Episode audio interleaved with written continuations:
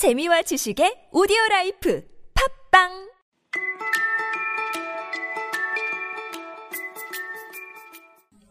안녕하세요. 지상 최대의 영어 작전. 이번에는 오스카 와일드의 단편 소설 이기적인 거인 The Selfish Giant 이야기와 함께 영어를 공부해 보겠습니다. 단편 소설 또는 동화라고 할 수도 있죠. 오스카 와일드의 대표작 행복한 왕자 다들 아실 텐데 The Happy Prince and Other Tales라는 책에 행복한 왕자와 함께 수록된 이야기입니다. 오스카 와일드는 쉬운 단어를 활용해서 아름다운 문장으로 감동적인 이야기를 만들어내는데 탁월한 솜씨를 발휘합니다. 문장도 현대적이면서 우아하고 품격이 있죠. 좋은 글을 함께 공부해 보겠습니다. 첫 문장 먼저 들어보세요. Every afternoon, as they were coming from school, the children used to go and play in the giant's garden. 매일 오후 every afternoon every가 있을 때는 in 같은 전치사 쓰지 않습니다. in every afternoon이 아니라 그냥 every afternoon입니다. every day 할 때도 마찬가지죠. as는 뭐뭐 하면서라는 뜻이죠. 뭐 그 외에 다른 뜻도 있지만 영작할 때 as를 많이 사용하면 좋습니다. 문장을 부드럽게 연결하는데 눈에는 잘 안 띄거든요. 아이들 the children 나오기 전에 as절에서 먼저 they라고 표현했습니다. 그들은 학교에서 오는 길에 as they were coming from school used to 동사 원형 이 표현은 옛날 일을 얘기할 때 쓰는 표현입니다. 옛날에 이랬었지 그러는 느낌이에요. 그리고 옛날에 일상적으로 반복되던 행동이라는 의미가 들어 있습니다. 여기에서 그렇죠. 아이들이 거인의 정원에 가서 놀곤 했어요. 그게 딱 한 번으로 그친 게 아니라 옛날 그 당시에 일상적으로 반복되는 행동이었다는 뜻입니다. Every afternoon, as they were coming from school, the children used to go and play in the giant's garden. 그 다음 정원에 대한 묘사가 나옵니다. It was a large, lovely garden with soft green grass. 크고 사랑스러운 정원이었다. It was a large, lovely garden. 그 뒤에 with로 연결해서 부드러운 초록빛 잔디가 있는 with soft green grass. It was a large, lovely garden with soft green grass. 자, 그 다음 잘 안 들리는 단어가 하나 있죠. Here and there over the grass stood beautiful flowers like stars. 이번에는 그 단어를 신경 쓰지 말고 들어보세요. 안 들리는 단어는 아예 넘기고 가는 겁니다. Here and there over the grass stood beautiful flowers like stars.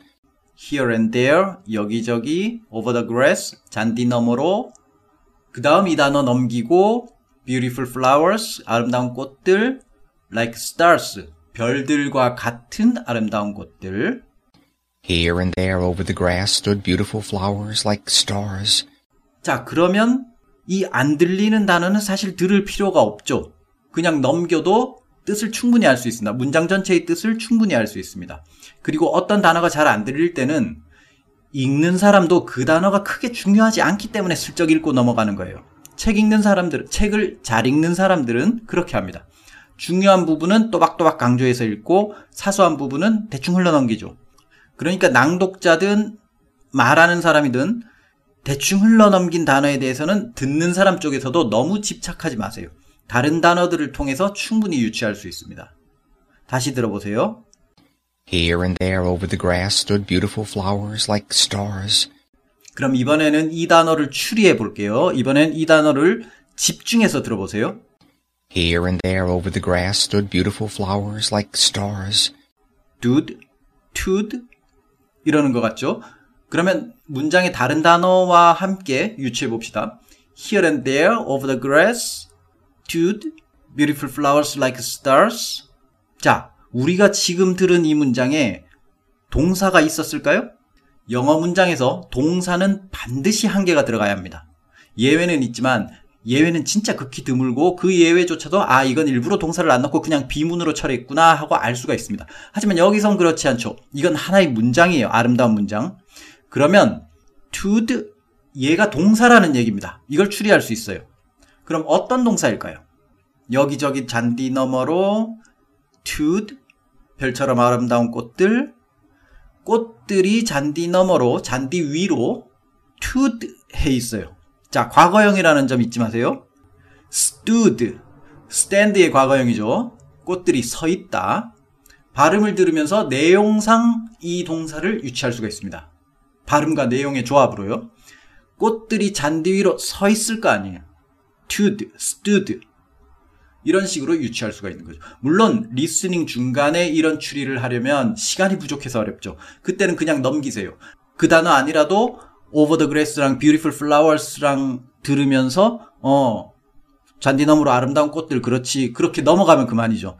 그런데 또 한편 익숙해지면 이 tood가 stood구나 하고 발음과 내용으로 조합하는 이 과정이 자동으로 빠르게 진행될 수도 있습니다. 자꾸 많이 들어보고 익숙해지면요. 자, 다시 들어보세요. Here and there over the grass stood beautiful flowers like stars. 그 다음 긴 문장이 나오는데 이 문장은 사실 구조는 간단한데 단지 뒤에 관계대명사로 꾸민 말이 줄줄이 붙어 있을 뿐입니다. 뒤에서 앞말을 꾸며주는 거죠.